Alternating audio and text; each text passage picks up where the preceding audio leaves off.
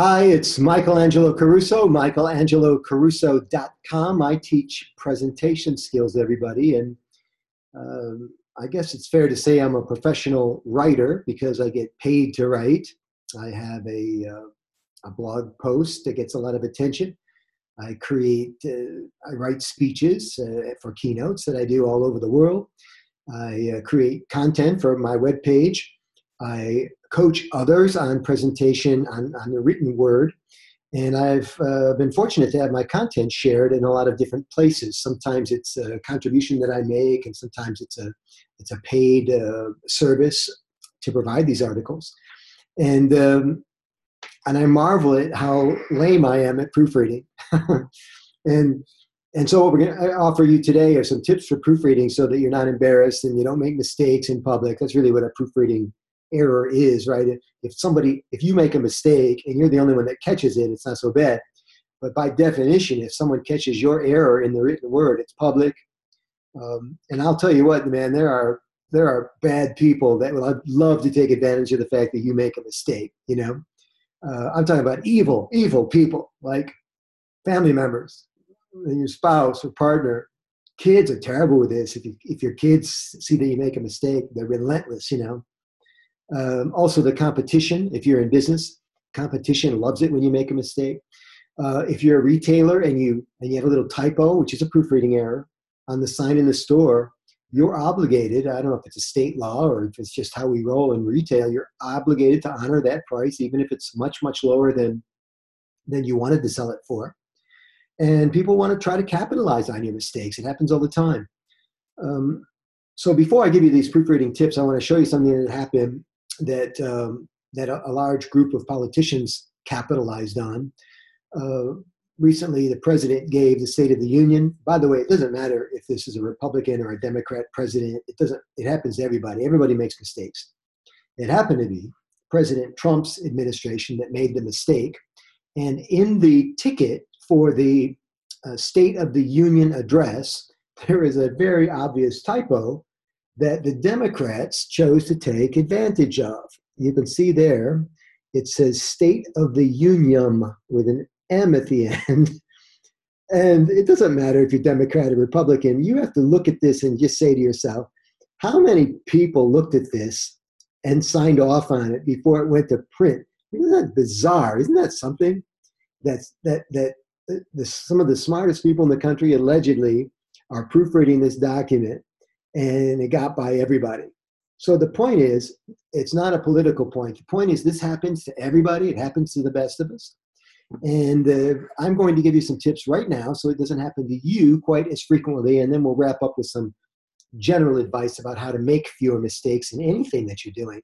So um, I have four tips for you for better proofreading. The first one is that when you write something, whether it's an email or web copy or um, uh, an article, a podcast, a blog post, right, is that you would proofread, uh, read it out loud as a form of proofreading. Because when you read the written word, you know, and you don't say it out loud, you're only processing a certain percentage of it, right? Uh, and when you read it out loud, your brain has to actually send a message to your mouth, articulate these words. And that's when you catch things like double words, uh, maybe even spelling, but reading it out loud will help you catch things that you don't see when you just verbally read it. The second technique for proofreading is to, when you read it, do it twice, right? The proofreading process, do it at least twice. And this is especially useful to me. I do realize that everyone's different, but when I proofread, I read read it all the way through to check for grammar, right? Things like spelling, syntax, punctuation, extra spaces, stuff like that grammar because that's where my head that's what i'm focused on when i'm reading it is grammar. I can't check for grammar and continuity at the same time so i do a second read through to check for continuity and i release my brain from the responsibility of looking for stray you know for for um, uh, stray commas and that sort of thing right? I i want to uh, focus exclusively exclusively on continuity in one reading and exclusively on grammar in another reading. This seems to help me catch more mistakes. Again, everyone's different. That's my second tip for you.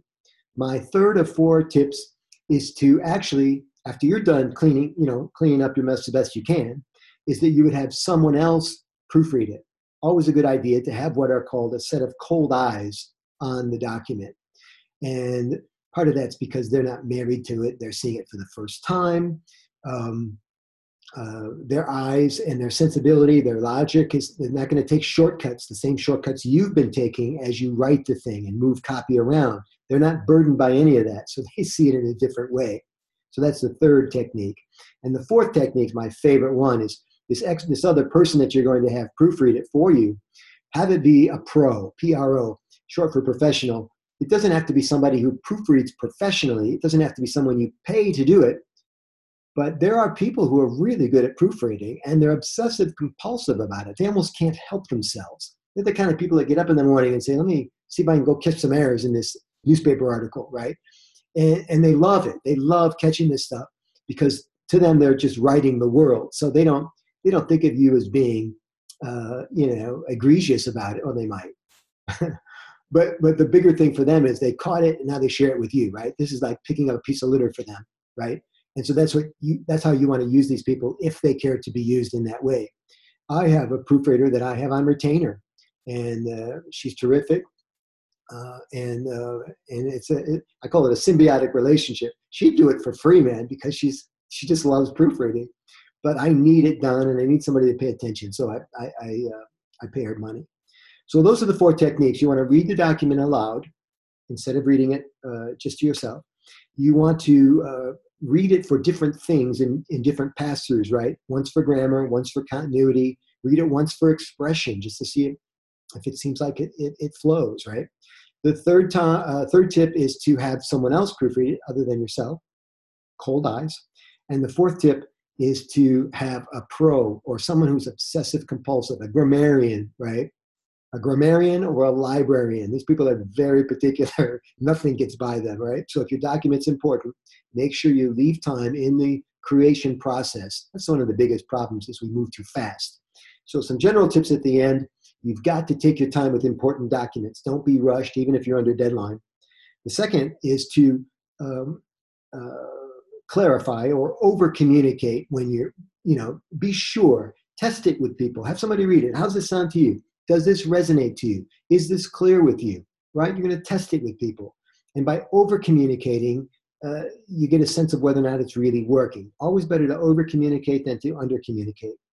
And then finally, you want to choose the best modality for, for that communication, right? So you want to, um, if it's better to, to, to sit with somebody and look at the copy to proofread it, is it better to send it to them and, and send it back to you? There are ways that you can redline it or annotate it in a document and have the person send it back. And in a lot of cases, if there's just if it's pretty clean, and I just uh, say it's a blog post and there's only three or four things, and I haven't visited with the person, they'll say paragraph two, second sentence, change this, and then I can change it in real time, which is a blessing. When we can do that. Uh, so uh, I hope these tips are helpful for you as you proofread. Remember, it's your image that you're that you're cleaning up when you do proofreading and uh, best of luck with uh, all your writing. More tips on communication, on writing, speaking, especially speaking, at michaelangelocaruso.com. And don't forget to subscribe to my YouTube channel where you can be notified of new videos as they're posted. So it's youtube.com forward slash Michael Angelo Caruso. Subscribe, baby. Thank you.